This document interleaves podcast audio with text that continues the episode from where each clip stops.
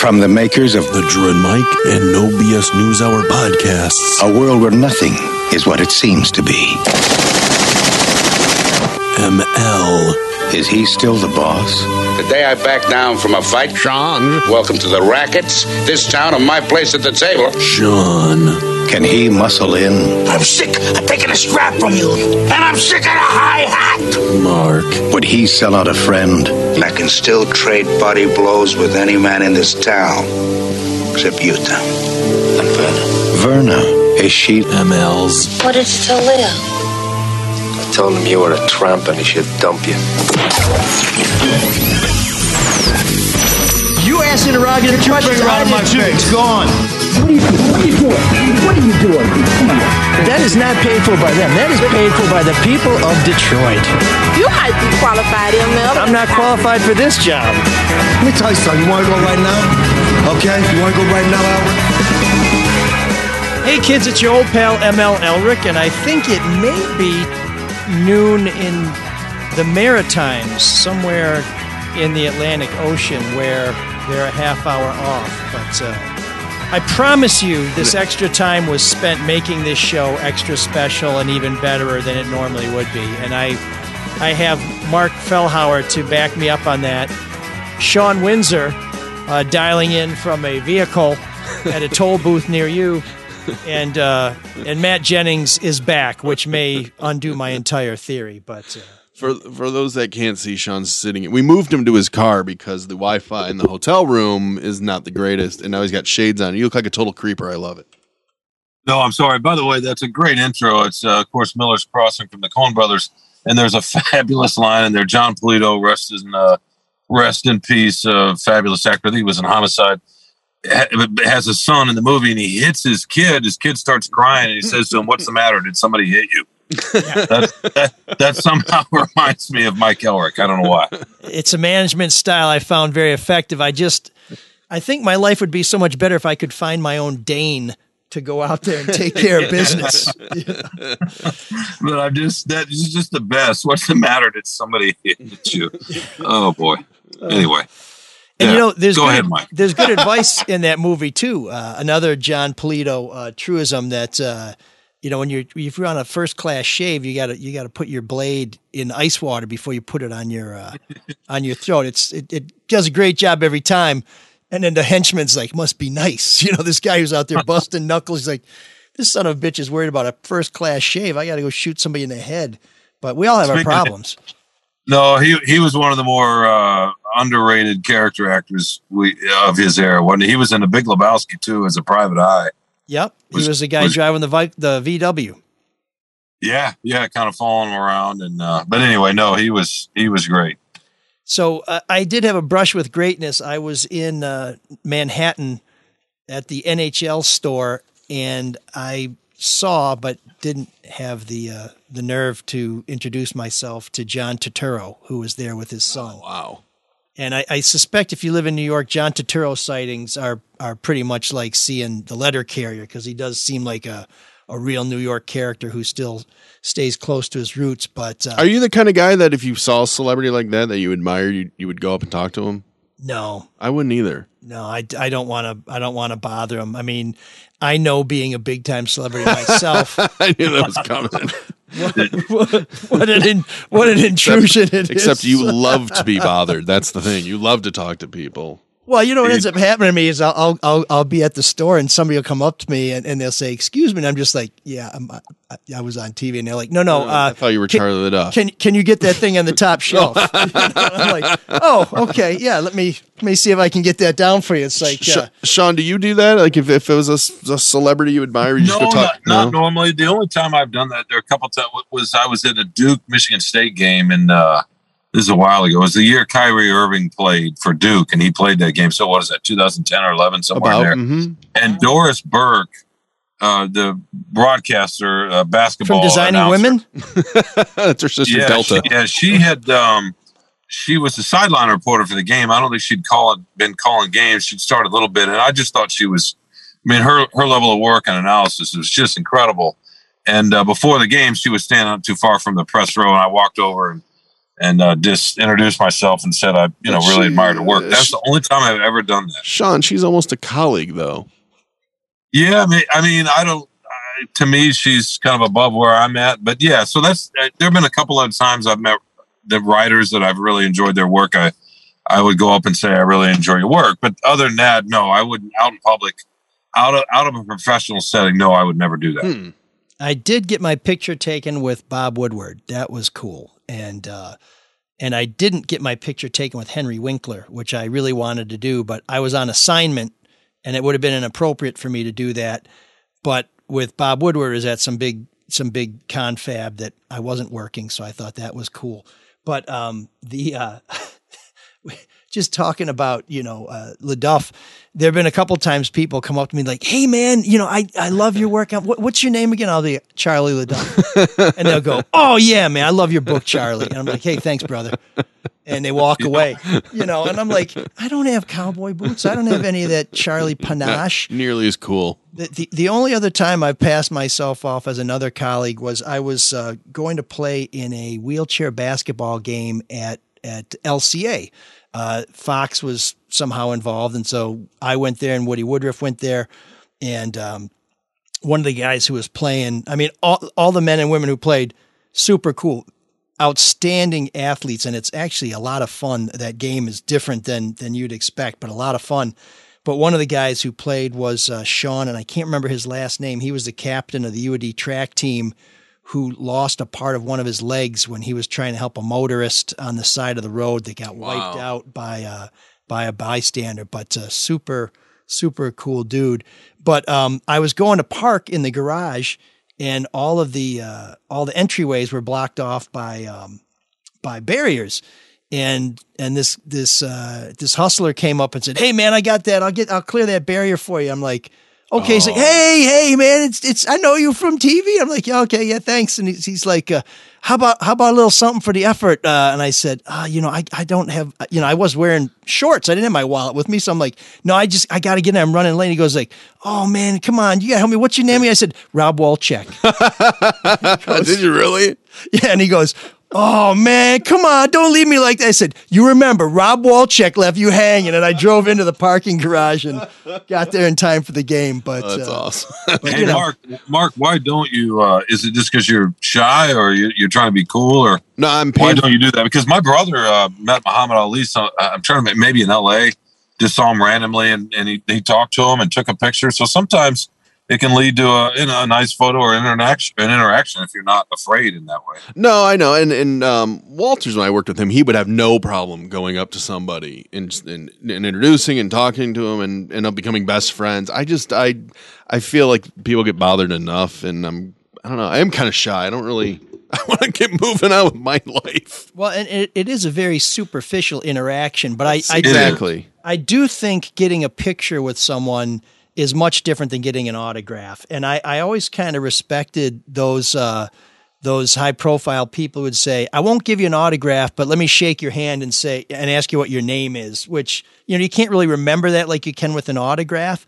But um but uh, but I think I think getting a picture with someone is just kind of cool. You you you you save that moment, and it's a it's a personal interaction that that um, I mean, again, very superficial, but it's something you can look back and say, hey, that was pretty cool. Well, we had plenty of people coming in through the studio back in the day, and uh, I kind of I'm kind of mad that I didn't take more pictures with them then.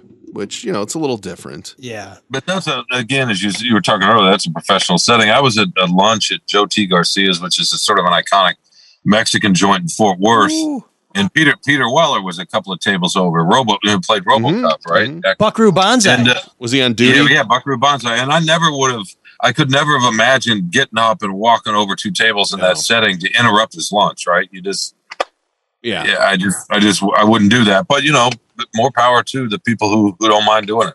Well, I think the most ridiculous, and actually, I think Joe has a picture of a celebrity that I I got in a photo with recently. I don't know, Joe, if if you're watching on Facebook Live, we can put that photo up.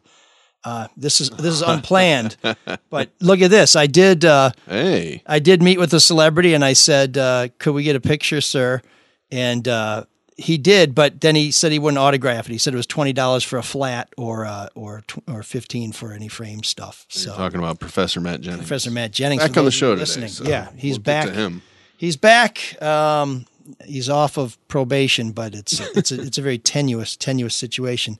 But I think the worst autograph situation I ever saw in my life is I was on a uh, a reporting fellowship in France with someone from the Washington Post, someone from CNN, and I was from this little tiny newspaper in New Hampshire. So they would always introduce us as this is so and so from the Washington Post, this is so and so from the CNN, and this is ML Elrick from the Concord Monitor in Concord, New Hampshire, which is a state in the United States. And I'm like, it's just nice to be here.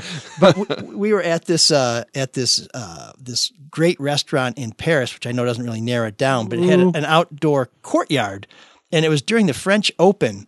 And uh, okay, quick digression. So my French was terrible. Never. So I get picked up at the airport by a cabbie, and he drives me to my hotel. I have no idea how far it is to my hotel, and of course I'm cheap, so I not I don't want to change money at the airport because you know the exchange rate's ya, really yeah. Mm-hmm. So I'm watching the meter on the cab as we're getting close to Paris, and I realize I'm running I know that feeling. really low. And I'm thinking I got to tip this guy. I mean, even though tipping isn't a big thing in Europe, you got to give him a little something for the effort. And I realized we're at a point now where if we go one more block, I will owe this guy money for the ride. So I'm like, okay, you know, stop here, arete EC, you know, whatever. So we get there, and I basically turn my pockets out and give him the money I have. And there was maybe, I don't know, like, you know, 78 cents left for a tip or something. So he lets me out of the cab and he throws the change at me as, as, as he's driving away. So I was Oh, like, yeah, you I was keep like, your change. welcome to Paris. So th- a night or two later, we're at this restaurant and uh, it's during the French Open. And Andre Agassi, who is, it's 1995, so he's kind of, you know, in his prime. He's cut the hair, but he's actually playing great tennis. And one of the guys who's with me, who actually spoke French beautifully, leans forward to Andre Agassi and says to him, uh, Monsieur Agassi, avez-vous an allumette? And I'm like, what? He, he leans Wait, forward. what, does and- you think Agassi is French? Right. He he leans forward and asks Agassi for a match. I'm like, first of all, Andre Agassi's there with his entourage. He's not going to give you a match. And second of all, why are you showing off your French for a guy from Las Vegas? I mean, it was it was the most ridiculous thing I'd ever seen. But this guy was a great guy, and he spoke French like a native, and so we were grateful to have him. So we didn't end up uh, getting lost all the time. But yeah, those celebrity things they they rarely. he It's react, always though, awkward. Mike, how did how did uh, Agassi react? he ignored him. He he he, Did he didn't acknowledge him in the least. Because that it was that stone me there was a- cold. there was a great Twitter thread the other day where somebody just asked the question, "Give us your stories about celebrities you've met that are nice, that treat you well," and and it turned into this long, long thread of people all over the country talking about their experiences from people that would go way beyond taking pictures and and, and autographs, you know, helping them with their groceries or sending them thank you or just all this sort of stuff. And it so to your point, Mark, I think people are are interested in this kind of stuff, right? And I think people Yeah. want to know what's behind the public uh, public persona. Yeah, and that's interesting. That's why I was curious how Agassi reacted. That explains that post about how Charlie the Duff helped somebody get some shit off a top shelf at Aldi. My I said that Rob Wolchek is kind of cheap, but otherwise a nice guy. One of my favorite uh, stories along those lines is my dad. God bless my dad, and I think people have heard this story. But my dad would go to every Major League Baseball All Star game, uh, and he would have a press pass, and he would be down there. And he was in Boston one year, and he was talking to a guy just about baseball and the Red Sox and everything going on. Fast forward about a month later, my mom and him they're watching TV. My dad goes, "That guy looks really familiar. Who who is that guy?" And my mom looks at me, you don't know who that guy is? He goes, No, no, I had a half hour conversation with him in Boston, though, at the All Star game, and it was Matt Damon. Oh, shit. But the beauty of my dad is he's old and doesn't know who any celebrities are, doesn't care, doesn't want to know, just wants to talk baseball with someone, and Damon probably appreciated that. I, I almost got my ass beat by one of the Niekro brothers at uh, Fenway. Really? At Fenway Park. Phil or Joe? Uh, I think it was Joe. Well, yeah, it was Joe, but uh, Have anything in his back pocket? No, uh, not that I saw. I was trying to back away at a, at a, at a rapid rate. But we were um, uh, the uh, at the time the Coors Silver Bullets ha- were a, a women's baseball team, a hardball team, and they were touring the country doing a barnstorming tour. And I was just, you know, I was a political reporter at a paper in New Hampshire, but Fenway was close enough I could get there. And I thought I'd really like to cover a game from the press box at Fenway Park. And the only way I'll be able to do it is covering the Silver Bullets.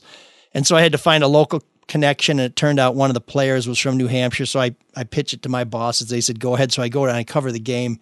And, you know, behind the scenes at Fenway was cool, which is where the experience I really wanted. Um, and, and we went down, but I had to write a story about it. So I went down the field afterwards and the Niekro boys were the two coaches, and they were talking to the press, and and some park league team, which was like a rec league team in Boston, had beat the uh, the Silver Bullets, who were outstanding baseball players, but they just couldn't get the velocity up on the pitches. And so I was talking to uh, to Joe Niekro, and I said, you know, it looks like they really hung in there, but they they just ran out of pitches. and he looked at me and he said, "What'd you say?" And I said, he said, what, would you just say? And I said, I, they, they looked like they ran out of pitches. He said, Oh, I thought you said the silver bullets were bitches. I said, No, no, that's not what I said at all. But I'm like, and at that time, Joe was. should have said, Yeah, what about it? Yeah, Joe was in. He wasn't in playing shape, but he was. He was not a broken down old man. I thought that's just what I want to do is go to go to Boston and get my ass kicked. Now that a knuckle knuckleball sandwich. Yeah, that. Had, well, no, Joe. Joe wasn't the knuckleballer, but he, he would have. Uh, Thanks for ruining my joke. He would have pounded some lumps on me, but uh, just trying to keep it. Silver Bullet reminds me one of the the nice people because people have asked, you know, the nicest celebrities that we've met, and um, Bob Seger, hands down, was incredible. He spent like a week at the radio station. Just it was like he worked and was employed there. But by far the best, most charismatic person I've ever been in a room with, and was so polite and super. Come on, cool. dude! I'm sitting right here. The Rock. Oh, oh, The Rock. The guy is just. I mean, he is 100 percent the nicest. It's just an amazing. I'm still captured by his his uh, appearance. I'm I'm still captured by Joe Marasso's imitation of The Rock. He does do a good one. Yes. You think you should run Mark for uh, president? Uh, I don't care. I I don't know. I mean, if he if he wants to do, I don't know why he would want to do that job, considering he can do anything else he wants to do. You know, what does he know about politics anyway? What, did Trump What did know? Arnold know? No, I know I, that's that's fair. And Arnold Or wasn't Arnold a bad governor. Reagan. No, it doesn't mean you would do a bad job. I'm just saying that's. Well, can we do? Maybe we can do better than that. I don't know. Like it could be, it could be like, uh, why did Kwame Kilpatrick sleep with the federal monitor? Uh, because Because it was there. It was That's so a little out- different than running for yeah, president. It was so outrageous. He wanted to see if he could get away with it, and and he did. I don't know. You, if if you look at a guy like The Rock, who uh, does seem to have some concern for his fellow man and woman, and you think you have something to contribute, and you've climbed every other mountain. You know, I think uh, at some point after you climb Everest, if you still have some energy, you take a rocket ship to the moon and you try and scale the Sea of Tranquility. I mean, this is a dude who I think is Well, I would only I only think he should run if he goes by The Rock and not Dwayne Johnson. He has to be President The Rock. I think you'd have to have both on the ballot. I think you'd have to have you know Nobody knows. Yeah. the Rock, It's and then it would The say Rock. legal name, you know, Dwayne. So The Rock would be the president, Dwayne Johnson would be the vice president. Is that No, how you work it? no, no, no, no, he's he- got to be The Rock. yeah, he'd have to have uh, who would his who would his running mate be? Who Would it have to be a female wrestler? Could it be could it be somebody else? It could be Kevin Hart. Kevin Hart. What? Oh, look at the movie. That's that's where we are now. Or Jack Black. And this is for your reference a few minutes ago, ML. Because I didn't have it ready for a Oh, Kwame okay. reference. You know, we no- haven't actually heard that Jack. in a while. I mean, uh, I was impressed. It's been a few weeks, right? Or is my memory a little foggy? I've laid off playing it because of the complaints. Somebody thinking it was their phone. Yeah, well, well, somebody contacted me the other day who wants to write a Kilpatrick uh, screenplay or a scripted series or something. There's been a couple people who've contacted me about that, and we started talking about it, and and that monitor story came up, and it's just one of those things where every time it comes up, you're just thinking to yourself, this guy was such a bold risk taker that he was, you know, he would have he would have jumped 10 helicopters on a motorcycle and then 10 buses and then say what's next it wouldn't be 11 helicopters or 11 buses. It would be 11 helicopters on top of 11 buses you know and And there and there's a story. He's done so many things that I don't think a lot of people remember that he slept with that person. Yeah, I don't. I don't remember. People always tell me stuff. I say, "Oh wow," and they're like, "Well, you wrote Forgot that it. story." I'm like, "Oh, yeah, okay, sorry." But, uh, but anyways, you know, uh, as we reminisce, we're kind of here to mark an anniversary, and that is the anniversary of my uh, our, well, our first remote broadcast. It was almost a year ago to the day, and and it was at a time when uh, people didn't really know what was going on with the coronavirus, and I didn't even know that I had been infected. Although when I listened I to some of those shows back then, you're just like, oh my god, it's like like running through wet cement. But uh, but I went to go get my test at the state fairgrounds. And if you have not seen this video, you can watch it at ml4detroit.com. Or if you're watching us on Facebook Live, you can have a little gander right now. And if you're listening to us, we'll uh, we'll tell you what's happening. Well, amazing how uh, testing has changed, right? Because this is a big old uh, lineup. Were you a little freaked out doing it? Oh yeah, I mean I was a little disoriented, but you go to the state fairgrounds. This is of course before Amazon bought it and started transforming it, and it looks like you're at Chernobyl. And you go through this line where everybody is masked. Nobody wants you to even roll down your windows. You know, everybody is is completely covered. And even when they go to take your test, they tell you roll down your window a crack. Okay. This is going to tell you when you're going to receive your results and then what to do while you're waiting. So you want to make sure you're in isolation. Okay? You need to make sure you're not going out to the store or anything like that. No visitors in home. We're going to do a nasal swab. So it is going to go back. It's going to be uncomfortable. It might make your eyes water. It might make you um, choke or kind of gag. It'll take me 10 seconds or less. Okay? Can I have your first and last name? Sure, Michael Elrick. We're going to redact that name for privacy, for HIPAA. Your mask is going to come down just under your nose, but over your mouth. Okay. Go ahead and bring it down. Oh my god! I, you know I've never seen this. I hope you gag. I will tell you, my eyes are still watering from this experience. So now we're in one inch. Oh, tilt that Now head we're in back two further. inch. Now Oh, we're in you're three. Now we're in oh, four inches. I think Hang in there, there's hang there. five inches of this Q-tip up my nose, and now they twist it around. All right. I think she saw my work. You're all set, okay? And that's it. Not the best time I've ever had at the fairground. But not the worst time either. And so then they tell you to put your mask on. Let's see. I uh, got tested recently, and you have to do the swab yourself now. At least where I got tested, you do. Really? Well, that's, yeah, and and I think It's I, time to check on that Red Shovel Network insurance program. that seems like that's probably not the uh, Cadillac policy. No, it was it was at a uh, was at a CVS, and they just they hand you the thing. I mean, this is a while ago, and you, you just did it yourself. It was which I think I like doing that better than having someone else do it for me. I don't know why. That uh, that nurse lingered a little bit because mine had been quick. That's uh, maybe she You know. was. Maybe she, maybe it was the celebrity experience. That's not every day you get to shove a swab up Rob, Rob Wolchek's nose. Well, the other thing is, How many when I've people would love to shove I've some had up Rob Wolchek's nose in this community? Probably everybody. I've had a couple of tests and they went up both nostrils. So you guys didn't have to do that, eh?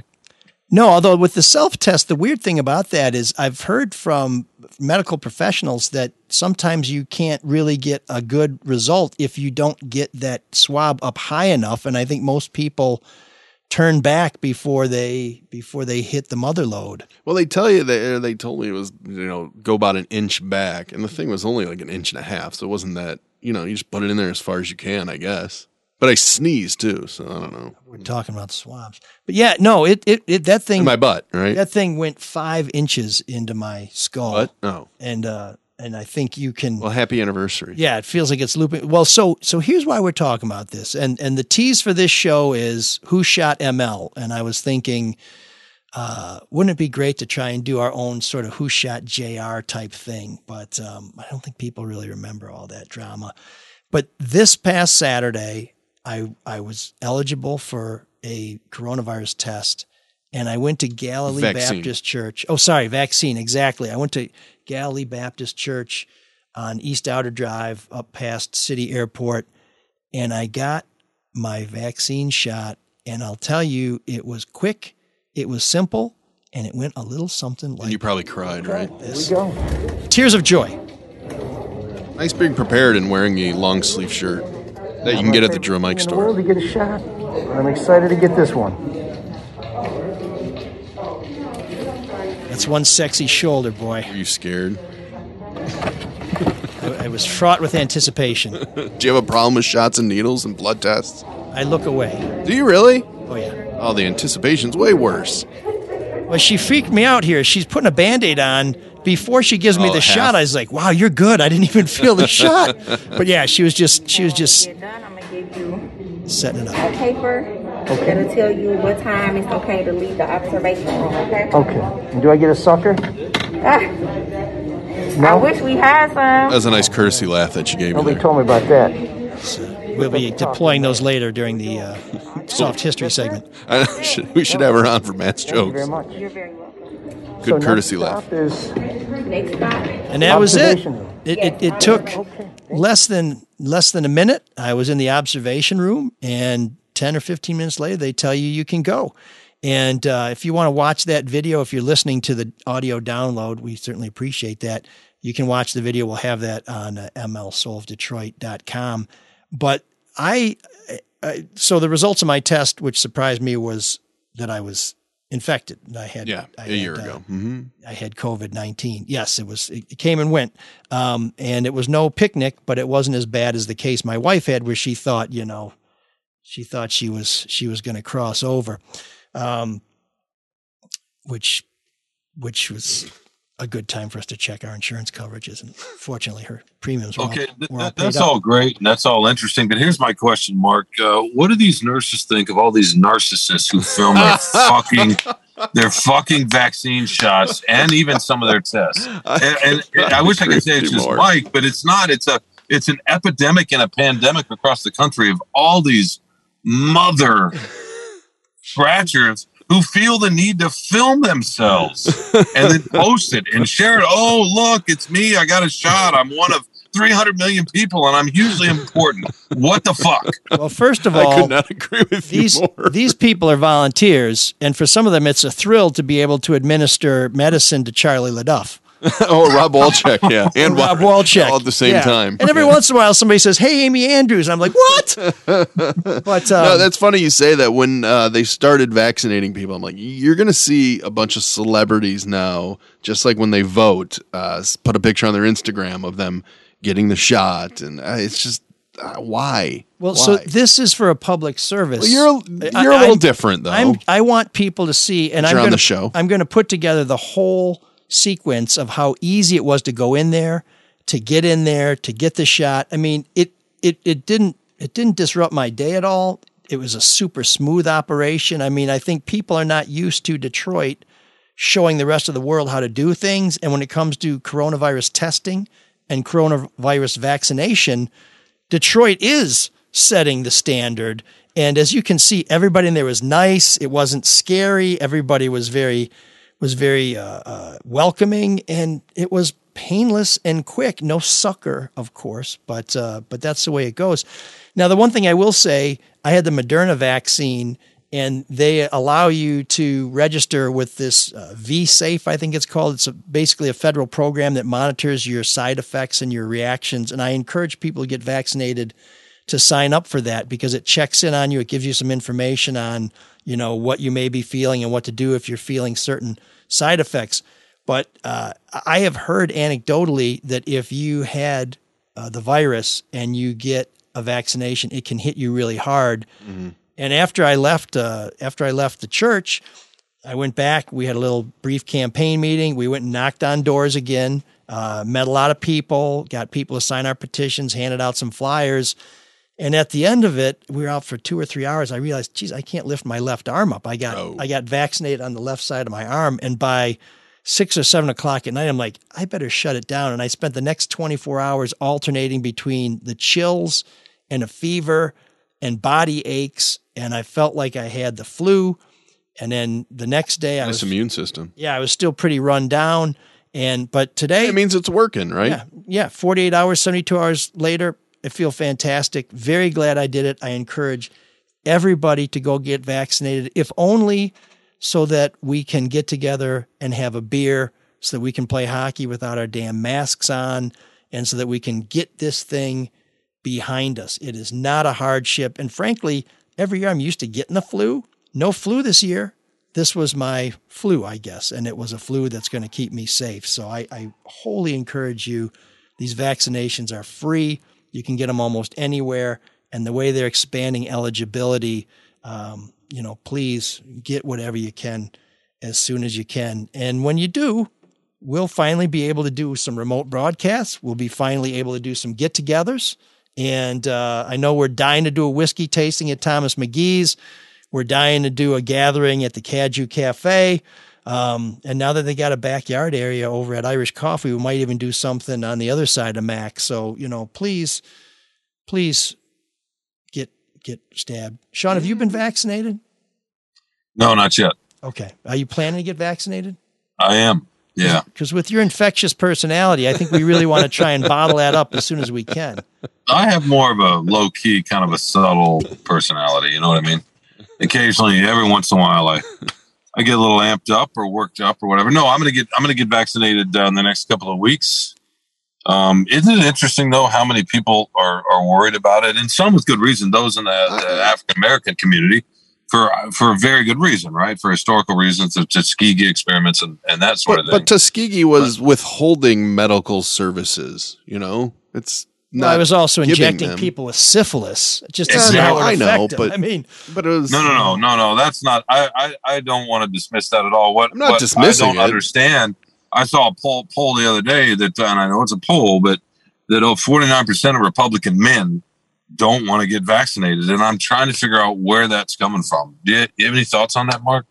I have no idea, but I know people. I know people that don't want to get vaccinated. I don't agree with it, but if they don't want to get vaccinated, well, I mean, what are you gonna what are you gonna do? I understand the initial reluctance, but it's been a couple weeks now, and so far no one's evidence. no one's died. I mean, if if we're the guinea pigs, we're all doing okay, right? I mean, has anybody died after getting vaccinated or had a you know a crippling reaction? I'm not Oh, aware there's of it. there's been a handful of like was it anaphylactic shock, but you're talking such minimal minimal cases. But the media, you news people cover it. Not me. not anymore. But it gets covered whenever there's one or two. But people forget about you know how it works in the percentage world. Well, and and and Duggan, it's funny. Duggan um, kind of stepped on his own. Uh, I thought he made a. Are you talking about the Johnson and Johnson? thing? Yeah. I thought he made a huge mistake with it, that. it was a huge mistake, and if you watched his State of the City, he acknowledged it. I mean, he said, "Yeah, I kind of, kind of, kind of." Kind of squiffed that one, and now the J and J site's being set up in Detroit. But I think a lot of that was for political reasons, because if there is a perception in Detroit that uh, that we should be leery of vaccinations, and then there's a vaccine that's deemed less effective than the other ones. Uh, my suspicion is, and I haven't had a chance to ask him, is that the mayor was trying to send a signal to Detroiters that I will accept nothing less than the best on your behalf. And I think uh, I think his very good friend Joe Biden had somebody call Detroit and say, "Hey, Good. listen, pal, was we're really about to write you a nine hundred million dollar check. Take the damn J and J. It's pretty good, and quit quit getting silly with this shit." And frankly, I wanted the J and J yeah, because one shot, less side effects. one shot mm-hmm. and it was in the field when all these variants were out there. So even though some of the data would suggest that it's not as effective as as the Moderna and the Pfizer, I actually think it's probably more effective. And and I you know if I could have got that, I would have, but I didn't want to wait any longer because I am out in the public and because uh, and because frankly Sean's not vaccinated. But well, speaking of which. I mean, seriously though, Mark, what, what, why is, uh, why would there be a difference politically in terms of your perception of the vaccine? I don't. Trump's I'm been vaccinated, to, I'm right? trying to figure that one out. I mean, Um, Trump has been vaccinated. I, I heard. Uh, maybe because uh, you're in a rural area and it's not as prevalent in your daily life. I'm guessing, or I, I don't, I don't that know. could be. That could be. I mean, that makes some sense. Or maybe Yeah, you- it's ju- it just everything's everything's politicized these days, right? So Sure. but it's just kind of hard to figure that that so many people. I, I I mean, I know the anti-vaxxer population has grown, or percentage rather has grown. Yeah, but, But, a uh, lot of the still. anti-vaxxers are liberal. Yeah, They don't trust No, big for- pharma, which is is Well, that's it's what I. That's where I thought the majority. This is what's been interesting to me is that for for the last 20, 15, 20 years, I thought that crowd was. You're right. Mostly really, really radical on the left. yeah. But oh. but the numbers right now are are showing that the most people that don't want vaccines are Republicans. So I'm not sure when that switched or how that came to be. I, I don't know. I don't I don't get I don't get it at all. But I'm very pro vax. I'll take a vaccine for anything. I put a lot of worse things in my body and no penis jokes. Whoa. Okay. Uh, awkward transition. uh, I happen to notice, and those of you on Facebook Live will notice that Sean is looking pretty spiffy, and and Drew just came downstairs and said, "That's a nice Sean haircut Sean got." Yeah. And, and if you're looking for a nice haircut, Mark, do we have any recommendations? Get vaccinated, number one, I, and I personally like Lady Jane's. Wait, I have hair. yeah, no, we can all tell you got a haircut. You're you did. back to your normal routine. Lady Jane's going to help you feel like a king and look like a king, just like Sean does today. Get to Lady Jane's. They got a second store in Brighton now on the corner of East Grand River Avenue and Whitmore Lake Road, right in front of Kroger. Let one of their talented stylists give you an award winning haircut. They've won awards for it. Uh, they'll give you an invigorating shampoo, the, of course, the hot lather neck shave, hot towel treatment for a really, really good affordable price. Don't procrastinate. Keep your hair looking its best. Get to Lady Jane's today. This one at the corner of East Grand River Avenue and Whitmore Lake Road in front of Kroger. It's wicked awesome. I wonder if they put that straight razor in ice water like uh, like uh, like Jon Polito did in, Jon in Polito. Miller's Crossing. He's the one that he's the one that talked about the high hat too, right? That's was, right. Was that in the intro? Don't give me the. I'm sick of the high hat. Yeah, He wanted to take out the schmata kid. the, sh- the schmata. Oh, yeah. Yeah, there's certain was- things you could say in the in the 20s and 30s that you better not say now. But oh God, John Turturro was so great when he finally gets it back. I want to see you. I want to see you squirm. You ruin it when you smart me. You ruin it. Oh, it's so great when he tries to get his revenge on Gabriel Byrne. But uh, I uh by the way, I read an interview with him in the last couple of years where he he doesn't necessarily I mean, people come up to him for the for the Jesus, right? And the Big Oh, sure. Lebowski's thing. And and that he's uh, not sick of it, but that he can't believe that 45 seconds of screen time, 60 seconds of screen time in that movie, whatever it is, defined his career in a lot of ways because he's he's been in a lot of great movies. This among them, Miller's Crossing. Oh, he was awesome. He he was that was one of those uh, performances that steals the show, sort of like uh, sort of like Alec Baldwin and Glengarry Glen Ross. It's like seven minutes of the whole movie, but the rest of the movie, just forget it. Just just watch Alec Baldwin explaining uh, to the salesman uh, who who coffee is for, um, and that's it's for closers, by the way. But if you know if you're looking for a good ABC, deal, yeah. if you look, always be closing.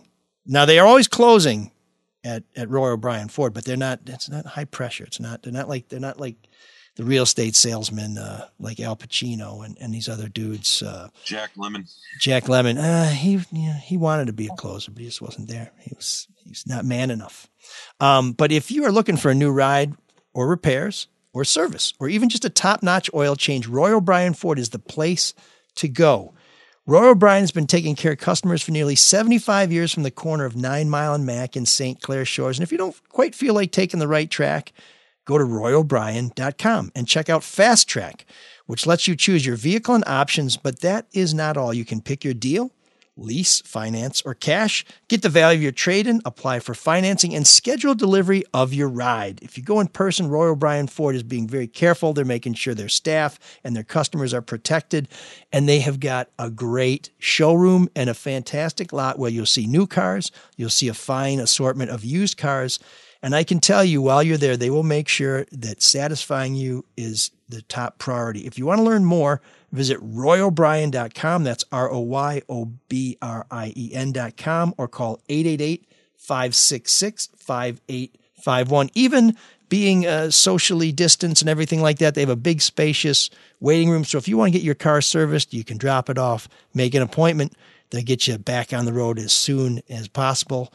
While you wait, why don't you walk up to him and tell him, hey, uh, you know, ML Soul of Detroit sent me. Or Rob Wolchek or Or Charlie LeDuff, or uh, whoever whoever you think that man is when you see him. although Charlie is he's more of a Cadillac guy. I think he's still he's Cadillac dad. still rolling in that uh, in that Fleetwood. So um, so uh, boy, a lot to talk about. Um, uh, opening days coming up. Uh, I'm not going. Uh, I don't know who is going. It's going to be interesting. I don't even know who's on the Tigers anymore. How many people? How many people are they allowing there for uh, opening day? Do we know? 800, 8200. Eight, eight, eight something, yeah. Yeah. So um, I, I used to love working as a beer man on opening day. That was always a that was always a, a great day. Everybody was so excited. You'd get to go when I was a kid. we never had tickets to opening day. So when when you thought you might be able to go to opening day, that was a thrill. So the closest I would get to opening day is working as a vendor, and that was like a huge payday. You would always do well, and everybody. It was such a festive occasion. It's kind of sad to think of of what it's going to be like, but. Yeah. Uh, but we we have season tickets, and some of us just rolled them. over. We have a season ticket club, you know, Ah. but so we we we rolled some of them over to next year because we're like, you know what, uh, I think we'll wait for them. To, it's like the Red Wings Next season year being 2022, they let you do Yeah. that? Uh, or your club, your I ticket think- collection club? Yeah, I think that the club had the option of either turning their tickets until 2022 or turning some of the tickets in. Um, Red Wings, of course, they didn't even, I don't even think they gave us an option. Just like, you're not coming. We're like, great. We don't want to watch that in person. it's, it's sort of like when somebody says, smell this, it's horrible. I'm just like, no, no. If you say it's bad, I'll trust your judgment. Uh, God bless the Red Wings, but they're a long ways off. And I would love to talk about the Wolverines and UCLA, but by the time most people hear this show, that game's going to be over. My prediction: I'm on pins and needles. we must have had a technical difficulty. I'm on pins and needles. What is your prediction? suffice to say- I just or am I picked- supposed? Am I supposed to insert this later? Where you yeah, I go? just picked the winner. So UCLA by 13 or Michigan by 20. I, I think it I think it will be Michigan, but uh, but UCLA Oh, yeah. man, they're storming through it. That that Spartan loss doesn't look so bad now. Um, oh my god! Okay. they were up by fifteen or sixteen in the first However- seven seconds. However, I love how it just came back to justifying Michigan State's loss as one of the first four. No, that that team was that team was tough to love. Unlike the Cassius Winston team, which uh, you know you could uh, Yeah, and bye could- bye to Rocket, right? you could uh, yeah. Well, who knows? You know the portal. It- Sometimes people go in, they come back out, but uh, Probably best for him anyway. no, they got that transfer, so they need to. I love it. Now you're turning it into a Michigan State basketball. This What do is you mean? fantastic. We were about to move on, and now we're talking about the Spartans. Uh, but yeah, no, they got Yeah, some hot shot people. transfer. That's what people care about right now, well, because you know, especially in the world of college I basketball. I think Izzo watched Juwan Howard beef up that Michigan team, which very little was expected from, with a couple of transfers and a couple of freshmen, Mhm. and said we better look at the portal. And they they got this hot shot guard, which they desperately need, and we'll see how it goes. Two of them. Now, No, no, unfortunately, no, no. Sean I mean, doesn't I- care that much about basketball, so we can't include him in the conversation. He's not gonna. He's not gonna listen to me, Sean. So why don't you set him straight? No, I just, uh, I just, it's always amusing to me when people say, well, this is what Izzo did. No, I mean, Christ's sakes, he's, he's not been a huge transfer guy, but that's because he, he's kind of old school and he wants people to have to stick and work through tough times and adversity and all that and all those cliches. But he has had transfers before and a few of them. He had got one right now, Wood. right? Uh, Joey he had Brandon Hauser. Wood, who helped win a Big Ten tournament. He had Bryn Forbes as an NBA, who helped him win a Big Ten, uh, the regular Big Ten season, and that team flamed. Uh, well, no, we- the Bryn Forbes Jr. They got to the Final Four. Why are we talking had- about Michigan But those are all guys he recruited. Those are all guys he recruited who he had a second swing at, right? He didn't recruit uh, Eron Harris, who was at West Virginia. Okay. You know, and he, and he didn't recruit Forbes. Forbes went to Cleveland State. I mean, it was. Who was cares? They're not playing tonight anyway, unlike other teams. No, but the point is, is that for, it, it- look, Howard is uh, proven to be a, a really fantastic coach for a lot of reasons. But I don't think Izzo looked at, at Howard and thought, "Oh, okay, I'm going to go get transfers now." That's just he's done it before, and he kind of understands that he didn't have a point guard. And that's that's my my my only point. No, I, I, I'm, I'm with you there, Sean. But I think he looked at how that that guard that Michigan got from Columbia changed that whole team and said, "My team needs a guard, and I better find somebody lickety split. They're not the first team to do that. Yeah, he No, didn't I look know, at but that this is the first time that. Izzo's He- had to worry about that. But I think it's cute how you think he's copying Michigan. No, they took a chance. They thought about they they were in on a guard last year who decided to go someplace else. Um, I, actually, maybe he went to the G League. I can't think of his name. Kenny Mayne, maybe. I, I don't remember the circumstances, but they were in on a guard, and then a pandemic hit. And because they thought all along Rocket Watts could slide over to the point guard, and they would have the summer and the fall to work on that, and they didn't. And maybe that wouldn't have made a difference anyway. But they took a chance, and it didn't work. But it's not like he didn't understand didn't understand he was going to have point guard issues. It's not because Michigan had success this year that showed him that that was an issue. I mean, he's a Hall of Fame basketball coach. He understands what a point guard does. At any rate, uh, you heard it here first. My prediction for winner of the national champion is insert name here. Insert name here. And that's your sports update brought to you by Hall Financial. Um, now, you know, the Spartans had trouble hitting threes. You know who's still hitting twos? Anybody? Sean, you Uh, want to jump in? the Da- rates? David No, Hall. I, I just yeah, well, no more basketball talk. Da- David Hall. He's and no help from Sean. he's sticking those deuces. Um, not really desirable on the uh, basketball court, but you know, David Hall is a golfer, so he goes he goes for the low score. There you go. and he goes for the low rates on your refinances. Rates are still in the twos, but they're creeping up. At least we think they're going to creep up. So call today and find out how much a refi could save you every single month. You save two months right off the jump because of the paperwork and because it takes a while to process the deal. So that's an immediate savings. But then you save every month when that lower rate kicks in. So just click on their link on our website to get started or call 248 308 5000. That's 248 308 5000. Ask for Dan Morrison, perhaps James Bentley if Dan is engaged. And if those two guys are busy, or maybe they're having a coffee or, uh, or uh, I don't know, giving each other back rubs because it's a team over there at Hall Financial. Everybody, you know, they're not shy about helping each other out, just the same way they're not shy about helping you out. Bill Adelhock could probably help you then too. So make sure when you call these fellas and these women who are doing such a great job for us all, make sure you tell them that that that it wasn't Sean who sent you. It might have been Mark, but you're pretty sure it was your old pal ML. NMLS 146743. Wait for it. Five. Oh man, the geeks have inherited the earth. Did I do that? What a dork. Does him wanting to play with us again mean that he's turning into a geek, or we're turning into cool guys? Boy, after that uh, long read, I sure could use something cold to drink, something Ah. refreshing, something delicious, something that comes in a can that's known as Altis, or some people say Altis. I just say really damn fine beer. It's the do anything, anytime with anyone beer.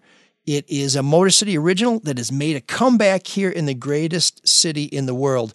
I always try and have some stocked at home, and I always like to take it to hockey because, you know, people really like beer, but they really like good beer. And Altus is the beer that fills the bill. We have a lot of things that started here in Detroit that went away, but boy, I am glad that Altus or Altus or whatever you want to call Which it Which one is it? is back. You know what? I feel like I always mispronounce it. Every time I think I get it right, somebody tells me I got it wrong, and uh, and I just say, "Well, how about this cold beer? Will you have one?" And then they say, "What is this beer?" And I say, "I would tell you, but I'm afraid of being judged." So uh, it's A L T E S, and if you want to know where to get it, you can get it A L T E S dot beer.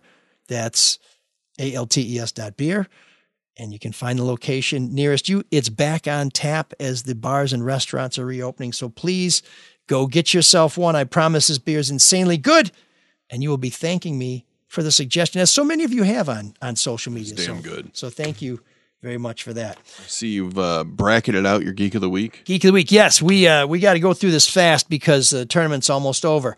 In the East Regional, Trump spokesman Jason Miller, who dodged child support by saying he lost his job when he really just found another way to get paid by his employer so he could stiff his old lady.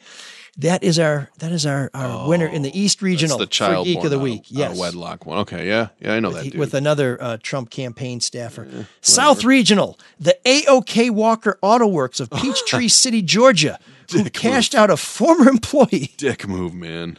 by leaving $915 in oily pennies in his driveway after he spent months saying, Hey, can I get that final paycheck? Hey, can I get that final paycheck? Hey, can I finally get that paycheck? They they they delivered, but uh, How did that resolve itself? Because I just heard that basically what you just said that they delivered nine hundred fifteen dollars in pennies. he spent a lot of time scrubbing pennies. Did he really? He's a man after my own heart. You know, I, I worked as a waiter for one day in my life at a restaurant called Kitty O'Shea's in Dublin and uh, decided it wasn't for me. Um, and uh, and I got a free meal out of it. And then I left Dublin to go work out in the country rather than work in the city. And at some point, I was making so little money, I figured they probably owed me about seven and a half pounds of wages for the one day I worked. So I sent them a letter saying, Hey, I don't know if you remember me. I worked that one day, but you owe me seven pounds. Would you mind sending it to me at this address? Never saw it. So I would have taken, I would have taken, uh, the oily pennies. But anyways, that's our that's your winner in the South Regional AOK Walker Auto Works. West Regional, the LAPD, who arrested reporters and legal observers covering protests over a homeless encampment. Stop, stop arresting reporters. It just, it's just not, it's not the way to do it.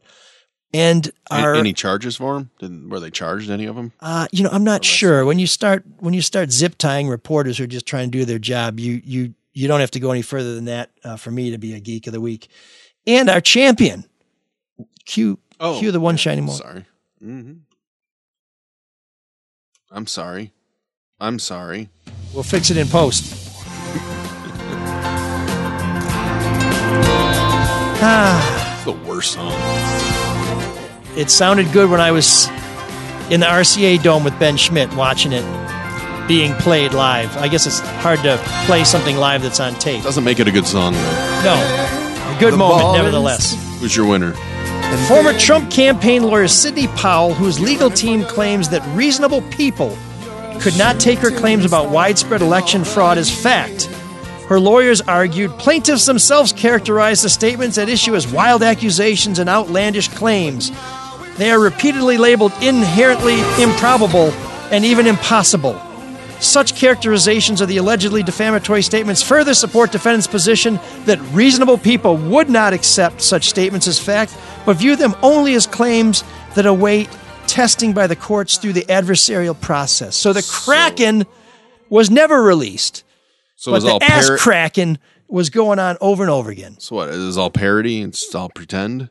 Because there are a lot of people that, That didn't the feel that way. What's that, Sean? That was the same defense uh, Tucker Carlson used, right? That he can't be reasonably taken as a journalist. He's an entertainer, and what he's saying is not necessarily true, right? I- it's I- opinion. Uh, he did say, it, but I would say Tucker's a little different in that it's a television show, isn't it? Isn't it different for Sidney Powell because she actually filed? Oh, I know. I- I, I would- agree with that. I'm just saying, it's in general, it's a similar idea. Hey, don't don't listen to what we say. You know, right? We're Yeah. we're we're here to try to entertain you or or spin a tale. Well, it's like the old David Letterman skit, writer's embellishment, you know, except they flashed on the screen, writer's embellishment, writer's embellishment. I would say actually the standard is higher for Tucker Carlson because Sidney Sidney Powell is an is a is an advocate. She's supposed to take a side and she's supposed to argue something sometimes despite uh, contrary facts, but Tucker Carlson is supposed to be objective, right? he's not. He's a he's a news person. No, he's not. He's a No, pundit. he's a- I agree with Mark. Yeah, he's a he's a pundit, but you He's still a need to, steaming you bag need of to peddle. shit. But You by the way, need to deal in facts, right? And th- and that's and that's why Carlson got a little bit of trouble, and some of the other Fox folks with the Dominion stuff. But but yeah, no, the argument's always been, hey, we're entertainers, and to some degree, that's that's true. Well, I don't think you can call your I don't think you can be a member of the media and accuse other people of being untruthful and then knowingly and willfully be untruthful yourself. But at any rate, this is not a partisan issue. Rachel Maddow also used this defense when that bastion of truth, the One America News Network, sued her for saying the far right channel, quote, really literally is paid Russian propaganda. So those of you who bend the truth, particularly Sidney Powell, even though I really did like that leopard skin jacket, you are our champions. You're our geek of the week. March Madness. The kids are soft. I don't care for that guy. Me neither. Too soft. Jokes. A bad name. He's back. I do have a weakness for leopard skin. I can't help it. It's uh, I feel sorry for the leopard, but you know why there's not more cheetah skin out there? They're just too fast. Oh, I thought that was supposed to be a joke. No, well, I'm just- glad you're lowering the bar for Matt. It's That's just an nice. observation, right? I'm, I'm priming the pump here. This is this is why they have a comedy act come out before Aerosmith. They figure after some bad jokes, let's rock. Yeah, but Matt's supposed to tell jokes. Uh, it's Yeah, I'd have to start doing that first. Yeah, Matt's gonna Matt's gonna do great. He's uh he's always really funny, and I'm gonna take this opportunity to get out of the Looking- sun. My phone's getting a little hot here. It's running low on juice, so I'm gonna plug in and get off the video here for a bit and mute Yeah, buddy. myself. I'll still be able to hear your awesome jokes, man. What a Well, I'm glad What you didn't lie. miss uh, ML's Hall of Shame bit. That was pretty good. solid gold. Uh, Matt, last time I saw you, um, you were you were backing your car into my driveway at like two thirty in the morning, which I thought was very impressive and only something someone with a CDL could do. Because Matt was kind enough to come out and volunteer at the Clark Park charity hockey game held this year on the east side. Uh, I want to thank everybody who donated.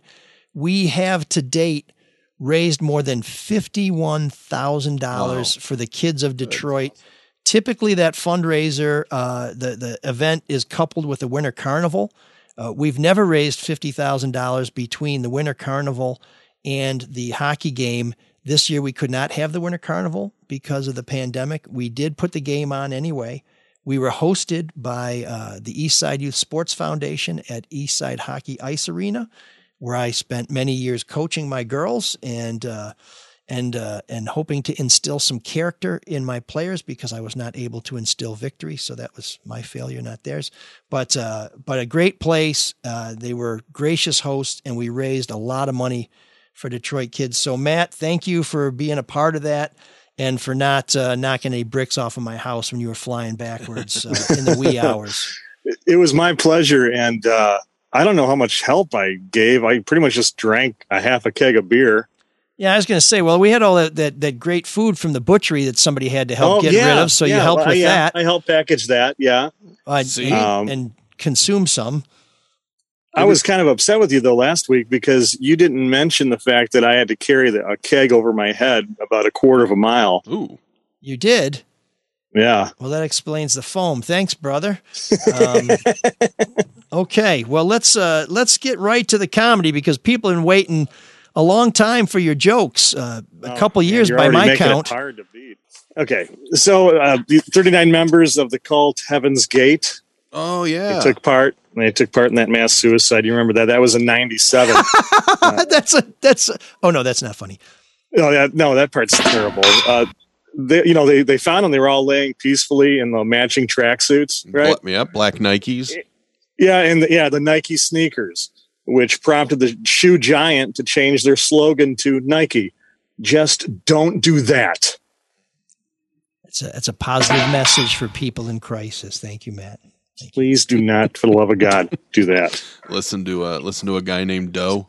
Just just rolled off the tongue. By the way, did you know that Nike came up with the uh, "Just Do It"? That their inspiration for that were the last words of Gary Gilmore Yeah, on death row. when he was facing the firing squad. and He said, "Let's do it." They decided to change it to "Just Do It." Um, Isn't that a great image for Nike? They they have uh, Asian kids, two year old kids, putting shoes shoes. together and quoting serial killers for their campaigns. Hey, it's worked for them. And I guess so. Let's uh, let's buy Adidas. That's all I can say. Hey, uh, FDA approved uh, uh, Viagra this week in '98, and it was uh, originally designed to treat high blood pressure, but now men take it for erectile dysfunction. And Andrew Cuomo takes it for breakfast. Uh, if you're still laughing in four hours, call a doctor. Yeah, and, and swat him away. Call Dr. Yeah. Kevorkian. Why hasn't he stepped down? How ridiculous. I know. I can't believe how bad it got. Al Oh, Franken goodness. lost his job for not groping somebody, and Andrew Cuomo is still around uh, for Yeah. apparently groping a lot of people. But It might be bulletproof. what a difference a few years makes. Okay, finally, let's finish this off with a bang, I guess. In 92, a cosmonaut who was alone on a Russian space station during the fall of the Soviet Union arrived home dumbfounded when he found his country had split into 15 dis- different states and embraced a democracy. But you know what shocked him the most? The McRib was back. He was not ready for that. It wasn't. I guess you could almost say the Soviet Union traded their ha- they the Soviet Union traded their hammer and sickle for a burger and pickle. Ba-doom-tsh. Oh boy. Uh, Yeah. You could say that, but if you say it again, we'll shorten the show by several minutes. It's good seeing you again, Matt.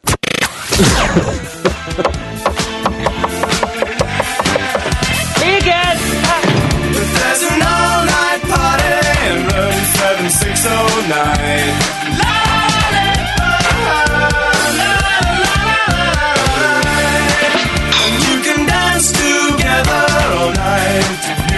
Time.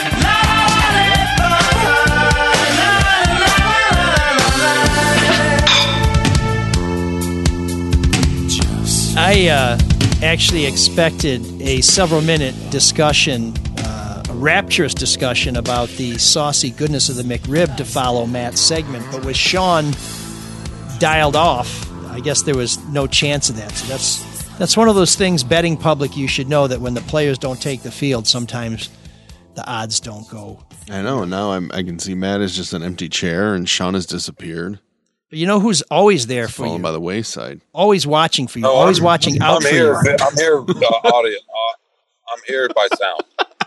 Wow! Once again, folks, that did not go as planned. Um, but I know what you're saying. Luke Nowacki is always Luke! here for us too, right? When, also, uh, a very generous supporter of of the Park. children of Detroit. Yeah. Yeah, but Luke, uh, he's a financial advisor. He's a guy we all trust. He's at Pinnacle Wealth, 248 663 4748. He is a generous guy and he's got uh, good financial advice for you stocks, bonds, 401k, 529s, all those things that nobody knows what it is. Uh, what's your pension fund? Uh, is it going to meet its proper return if you're if you are running a pension fund for somebody? Because he does businesses too. He'll start up a 401k for all your employees. Get advice, get a strategy. It's Luke Nowacki at Pinnacle Wealth, 248 663 4748. and he will make it all about you and the McRib. Sweet. Securities and investment advisory services offered through Royal Alliance Associates Inc. Member FINRA SIPC. Royal Alliance Associates Inc. is separately owned and other entities and or marketing names, products, or services referenced here are independent of Royal Alliance Associates Inc. Yeah. And we just got this in from Luke. He says, here's he's um, you know, there is a nominal charge uh, to his services, but he says he says, here's some free advice. Uh, Matt, stick to driving a truck, and Sean, quit using Jerry Shields' phone. So, free advice from Luke. Um, we always love to hear your suggestions for Room 7609, which is where we take great new wave bands and play some great music that you may not have heard before, or we take bands that may have been a little bit obscure but have a song that just for some reason we missed it, but now we are giving it a second chance. In this case, listener Greg asks us to dim the lights in the new wave suite as Joy Division checks in with their plaintive No Love Lost.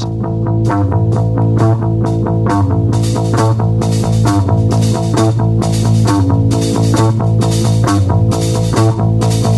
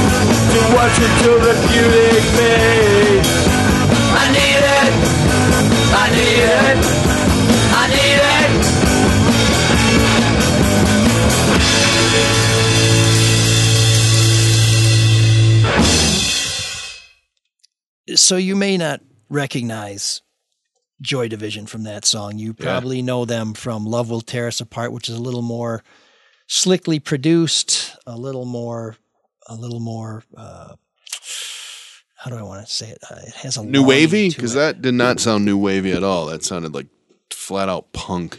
Yeah, well, the Joy Division was born of that transition from punk to new wave. They were kind of in the middle, but not in sort of the new romantic sort of foppish way. It- they had an edge that you'd expect from a band from Northern England, and that you'd expect from a band where the the two f- people who formed it, uh, Bernard Sumner and Peter Hook, met at a uh, or or got together after attending a Sex Pistols show.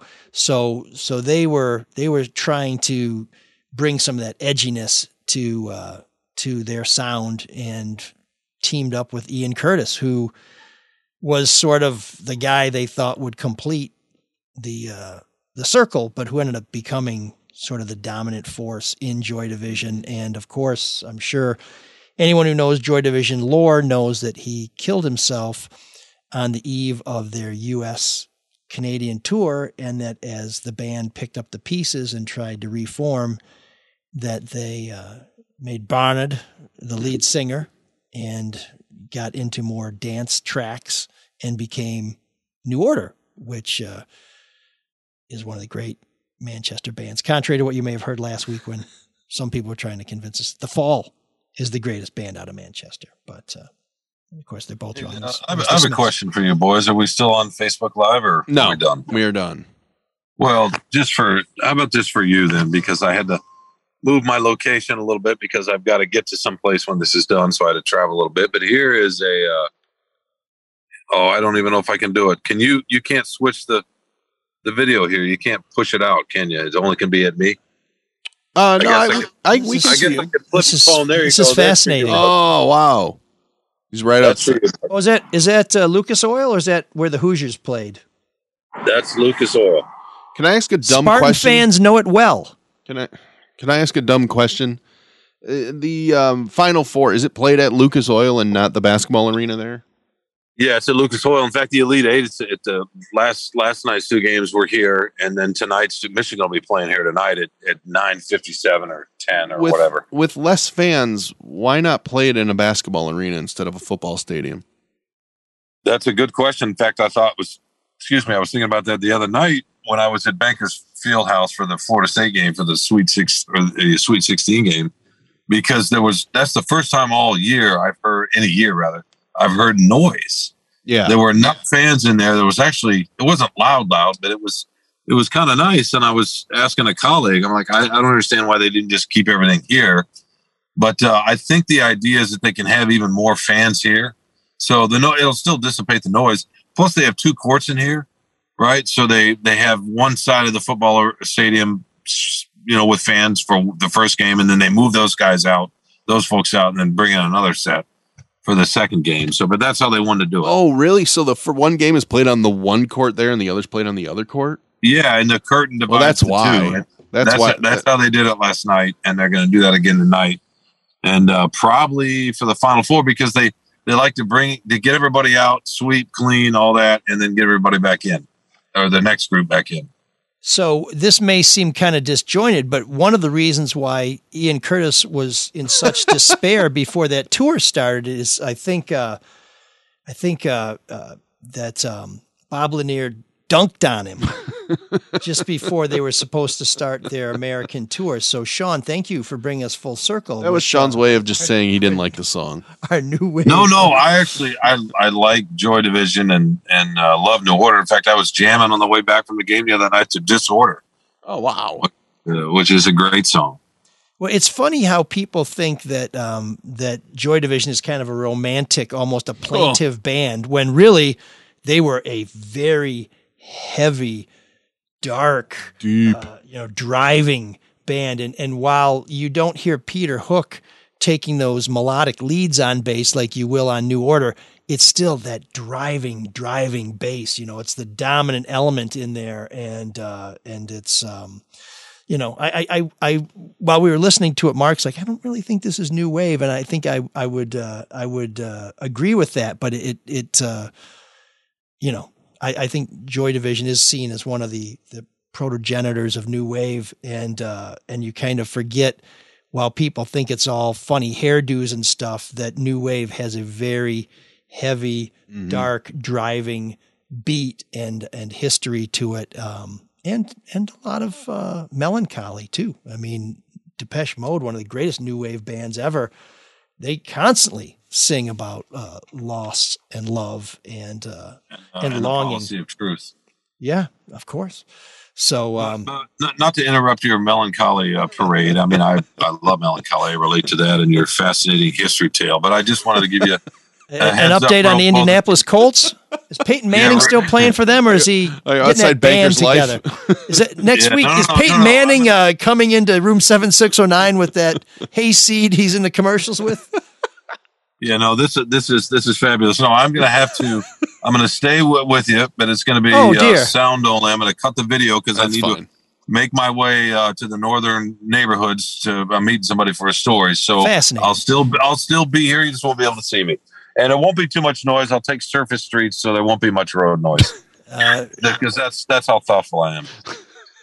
um, the last five minutes move- undermines that last statement. But uh, no, with with, uh, with our security blanket uh, well in hand, I think we'll we'll have the confidence to soldier on to the end of this show, which cannot come soon enough, but sadly is still a ways away. Um, No, we didn't. We didn't have anybody to talk about, uh, you know, Detroit and Kilpatrick and your exploits. We we just had fun, the three of us talking, and I know that would make you think it's a terrible show. But but go on. I find the movements of Sean very interesting as he's driving around Indianapolis. Yes, um, it's uh, it's it's headed right to the podcasting Hall of Fame, uh, right after uh, uh, Dial Tone. Um, so anyway, um, I guess that was that was Room Seven Six Zero Nine. We love your nominations. We love the un, un uh, unmined diamonds that you uh, that you thrust upon us to explore for their hidden facets. Thank you very much to Greg. If you would like to suggest something, please send us an email at mlsoulofdetroit at gmail.com, or you can even give us a call at Butterfield 89070. That's 313 288 9070. Of course, our great sponsors keep this show on the air, but so do you with your donations. Many thanks to donor Dave, who sent some dough in the following note. Here you go, ML. No, all right. Thank you. Thanks. That was great. It's very nice of you, Dave. William sent a sawbuck in this message. F those kids. Is that a reference to something we talked about? I on- think I think because he donated to the show instead of Clark Park. oh, damn. Bill, come on. Well, that's okay. I, Doesn't mean he didn't donate to that. He could have said f those po- f that podcast and donated to the Patreon. my goodness, I, I believe the children are our future. Hey, Bill. I got the joke. I th- I laughed. Oh man. Okay, well, uh, Kristen, who has been helping keep this container ship afloat on the Suez Canal of podcasting, once again sends nothing but a generous donation. Very kind. And curiously, our own Matt Jennings sent in a fin along with this comment. I love your eyes. Oh no, gross. But I think I think uh I think that five dollars that may have been his admission to uh Soft History Museum. That's his way of getting back in. I That's why. Is that why he was on this week? that may have been Pay, graft. pay to play. We may have to send that back. Uh, Mark, how do people who aren't trying to work an angle support this show? Where do they go to do that? MLSoulofDetroit.com little donate button. It's that Take you right to your PayPal. Super simple. It's that easy. And f those kids. Not at all. Not those kids. Those kids. The bad ones? Yeah. Okay, sure. Um, and then you can always support us by buying our merchandise, which you can find. I mean, there's such a, a wonderful array of branded products. I can't even go through it. We, we'd never get to the end of it. Uh, and plus, Sean, uh, Sean may run into a fire hydrant or something. that he wants to show us. yeah, if anybody wants to No, no, just no, uh, I just go the oh, Here we go. Where are you at now? I just passed the Capitol. I just passed the and the JW Marriott with the big tournament. Just kind of working my way around the edge of downtown up to uh, some really great neighborhoods. Indy's kind of a sneaky, uh, nice place, actually. great, great food here too. yeah, Spartan, Spartans know very well. Um, uh, yeah, you already used that joke. I know, but it's uh, most people either tuned out by then or If you want to see all the great products, just go to drewandmikestore.com. I think that's what we were going for. Yeah, that's great. Uh, we have some feedback. Um, I would say Sean's name again, but when uh, when you speak of the devil, he shall appear. You might drive by another good Indianapolis uh, monument, or could uh, You want me to go to the Speedway? Uh, you know, I could head, I could work my way up there. only if you drive onto it. the Brickyard. No, The okay. Brickyard. There you go. Okay, Latoya. Latoya writes, Hi, ML, Mark, and Sean. My husband turned me onto the podcast, and I love it. Mark is a super talented sidekick on all the Red Shovel shows. Did any of you go to Catholic school? You have a banter that reminds me of my husband and his Catholic school friends. Uh, yeah, Catholic education for 12 years of my life. I'm a public school fool. Um, and Sean, Sean was uh, he was stealing motorbikes in Japan while we were matriculating. uh, anyway, my sole Detroit specific question is: What is going on with the Hudson site, and do any newsrooms care to find out? Uh, my husband and I were just in Nashville, and they're building a 40 story tower. Broke ground in summer 2019. Design and financing was detailed, and Four Seasons five star hotel committed to 16 floors. By summer 2020, it was 10 stories in the air, and they had already sold $80 million in condos. Currently over 30 stories in the air, 18 months after groundbreaking, opening early next year. Mm-hmm. Hudson's broke ground four years ago, and we're supposed to be excited about two elevator shafts. Hope you get elected and claw back these publicly financed schemes that never deliver. ML, please consider writing columns about your experience on the campaign trail. Good luck. A lot to, lot to unpack there, but I, I think she answered her question uh, in the question. I mean, isn't it about occupancy? Isn't there a fear that this Hudson thing's not going to get full? So why are they in a, any hurry to build it?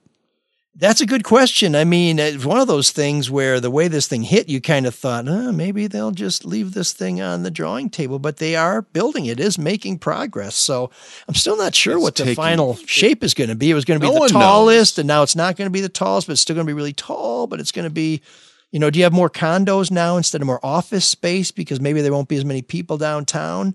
But I think people are going to go back to work. I think people are sick of being trapped in their house and they want to interact and they want to go to cool Yeah. restaurants and bars and Oh, that that will happen. I don't know how much. I don't know how much of the five day work week is going to be back in a lot of big buildings anymore. No, I agree, but even if you have four days or three days a week Sure. in the office, you still need an office. Oh, and but- I don't think you can share a desk. I mean, there was a time when newspapers were so well staffed that you're always trying to borrow somebody's computer. Now you can have three computers all to yourself. I I, I don't think that's the way work is going. I think people are going to want to get back to the office. The status of that of the Hudson site is just laughable for what it was supposed to be and where and when. Uh, I will say that it's not setting a new record. No, in, it uh, certainly looks like the city got ripped off, but Yeah, well, I, I hope to be able to uh, to get a little closer look at some of those documents and see if uh, the good people of Detroit and the state of Michigan is is is due a little clawback because, as you may have heard me say, when we make a deal with somebody and they don't keep up with their end of the deal, they either have to sweeten the deal for us or they have to give us back some of the sweeteners we gave them. Uh, Dave interjects, gentlemen. Great to see that the great debate segment lives, even if it had to Trojan horse its way into the episode as a Geek of the Week.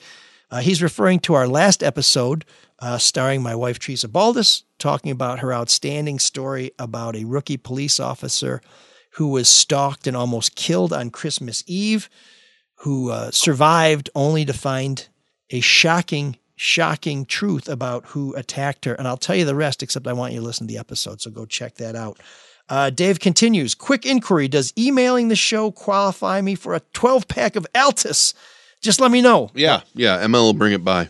Love the pod. Keep up the great work. Uh, actually, Dave, I think send it, him your address. It qualifies you for a 12 pack of Altus. So we'll we'll have to uh, we'll have to get that in the mail. Layla laments. ML, prior show you mentioned bolstering business quarters. Can city council influence a number of liquor stores? See Warren Avenue on the east side, right near me, with dozens peppered on a one mile stretch. I'm no Puritan, but nowhere else in the state is there such a volume of liquor stores pushing garbage on the poor all day and night. I don't understand how so many were ever allowed in the first place. In contrast, Birmingham has like six total. They all close around 10 p.m., and half are closed all day Sunday. Closing down some sketchy stores, maybe limited hours too, would go a long way towards improving neighborhood perceptions and quality of life for residents. Um, well, that happens to be my part of town. And on Monday, we'll be kicking off the campaign on East Warren. Uh, that's Monday, April 5th. Check that out. You give updates at ML4 Detroit. That's ML number 4 Detroit on our social media and, of course, on our website, which is ML4Detroit.com. You know, one of the things about these stores is when you have a transportation problem, like so many people in Detroit do, these become the place where you buy your staples. And these liquor stores, they sell more than liquor. They sell pretty much anything you might need from white t shirts to really crappy porn. No, that not that anybody needs that.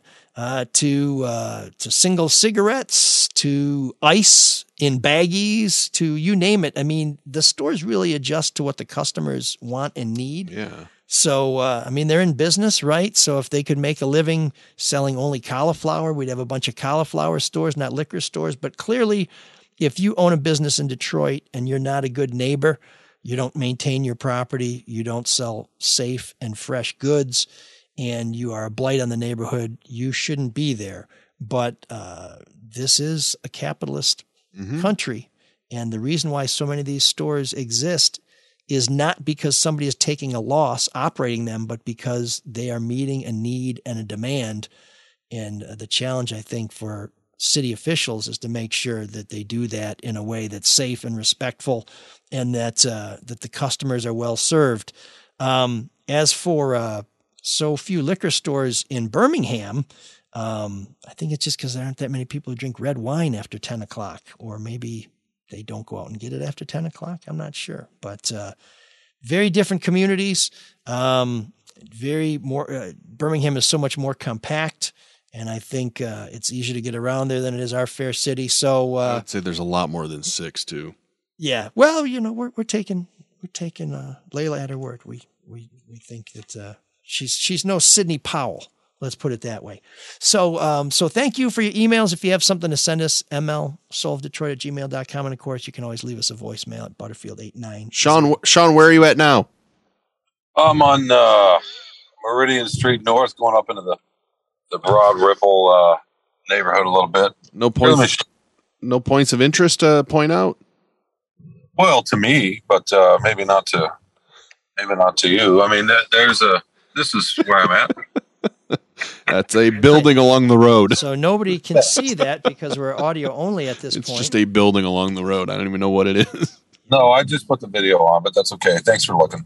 So, Sean, you know what I, I saw that surprised me is the the uh, field house where the legendary Hoosiers game was played is still open and is still hosting basketball games. Have you been able to get in there? Uh, not this trip, but I have been there before. I was down here when I was coaching one year with my uh, AAU team, and I I took uh, uh, we went over there. It's I don't know what 45, 50 minutes east of Indianapolis. I can't remember the name of the little town, but Sam went in. My son Sam went in there and shot some hoops, and it's amazing how small it is. Hmm. But uh, yeah, I went back into the locker room where they filmed the scenes. It was fun. It wa- was it cool? Yeah, I enjoyed it. Okay, I mean, excellent. I believe. I believe. mean, it- you know, yeah, it's. uh I mean, this as you know is a basketball crazy state, so my kind of state. and I believe it's uh, wasn't it Milan High? Wasn't that the original? The the fictional, uh, yes, yes, And is, it was. You know, is it the Highland Field House or what do they call it? What's it? No, you're confused. So that's Butler University's Hinkle Field House. Oh, okay. when you And driving that's- when you're driving by that one, Uh, actually, I could sort of go by there if you want to see it, but no, it's okay. no, that's okay. We don't we don't need to see that. Yeah, I, I think. Uh, I It's think- a great place too, though. I've been. I was actually there with uh, Izzo and stayed for a practice about ten years ago, of all things. Fascinating. I'm in Indiana right now, Sean. What? Whoa, Matt's back. Oh, there well, you're up in Elk. You're up in Elkhart. No, I'm in Middlebury, and I just passed by the Arby's. You've been sitting in that driveway for Cyrus, a while. Cyrus, take us out. Cyrus, Should we Cyrus, do our- Cyrus. just do our own show, Cyrus, Cyrus. Did you get some? Uh, did you get some potato cakes and horsey sauce? I'll just keep them lower. Go ahead, carry on. This is this is like the worst PBS travel log ever. Hi, I'm Tom Dalton. Welcome to UTR. Just keep talking, Mel. I'll keep them down. Okay, well, I uh, boy, I'll tell you what, I I don't know why, but I, I have to say uh, before we let Sean go, which uh, we should let him go a long time ago. Uh, congratulations for winning first place in sports features from the Michigan Press Association. Really? Yes. I feel like you're bearing a lead. for his column on Cassius Winston coping with the loss of his brother, which I think we all remember. It's a great, yeah. an outstanding piece of journalism, and I'm glad that the judges who uh, who reviewed the entries to the Michigan Press Association Better Newspaper Contest saw fit to give Sean their top prize um, in sports features. So congratulations, Congratulations, buddy. to Sean Windsor. Um, I will tell you that the uh, the Michigan Travel Writers Association do not want to hear from you. You- well, if or I Indiana. wrote, it would be fine, right? I mean, I did just pass some cherry blossoms, so I could write about that. I guess. You're not helping your case at all. it is not going uh, very well. Um, Safe travels, you look, two. Look, uh, how about this? I know Yeah, you don't okay. care about you don't care about anything but chicken nuggets, but there are four restaurants here that have been uh, nom- nominated by James Beard Foundation, and, and a lot of people who like food would have no idea Indianapolis is, uh, has that kind of quality of food. That's not really for you, Mike, because you don't care about eating. are you palate uh, shaming me? But maybe I mean, look, I like I like the McRib, so I don't have any room to talk. See, Matt, I would have won that bet if the guy had stayed on the line. I knew he was going to rhapsodize about the McRib. That's rhapsodizing. Saying I like the McRib. That's rhapsodizing. I'm just trying to I end the show in less than four hours. I'm just trying to yeah, now the shoe's on the other foot. wrap this up. But yes, Yeah. Okay. Okay. Go ahead. Yeah. Do your thing. And uh, why don't you learn what rhapsodizing is? Maybe that explains your uh, five-hour soliloquies every hour. okay. I think we're done. I think Yeah. we- Go ahead. I think we were done a while ago. Um, uh, before Sean jumps a curb, uh, we are going to uh, thank you for listening to ML Soul of Detroit and encourage you to check out the other shows on the Red Shovel Network. Of course, there's Charlie LeDuff's No BS News Hour, the Drew and Mike podcast.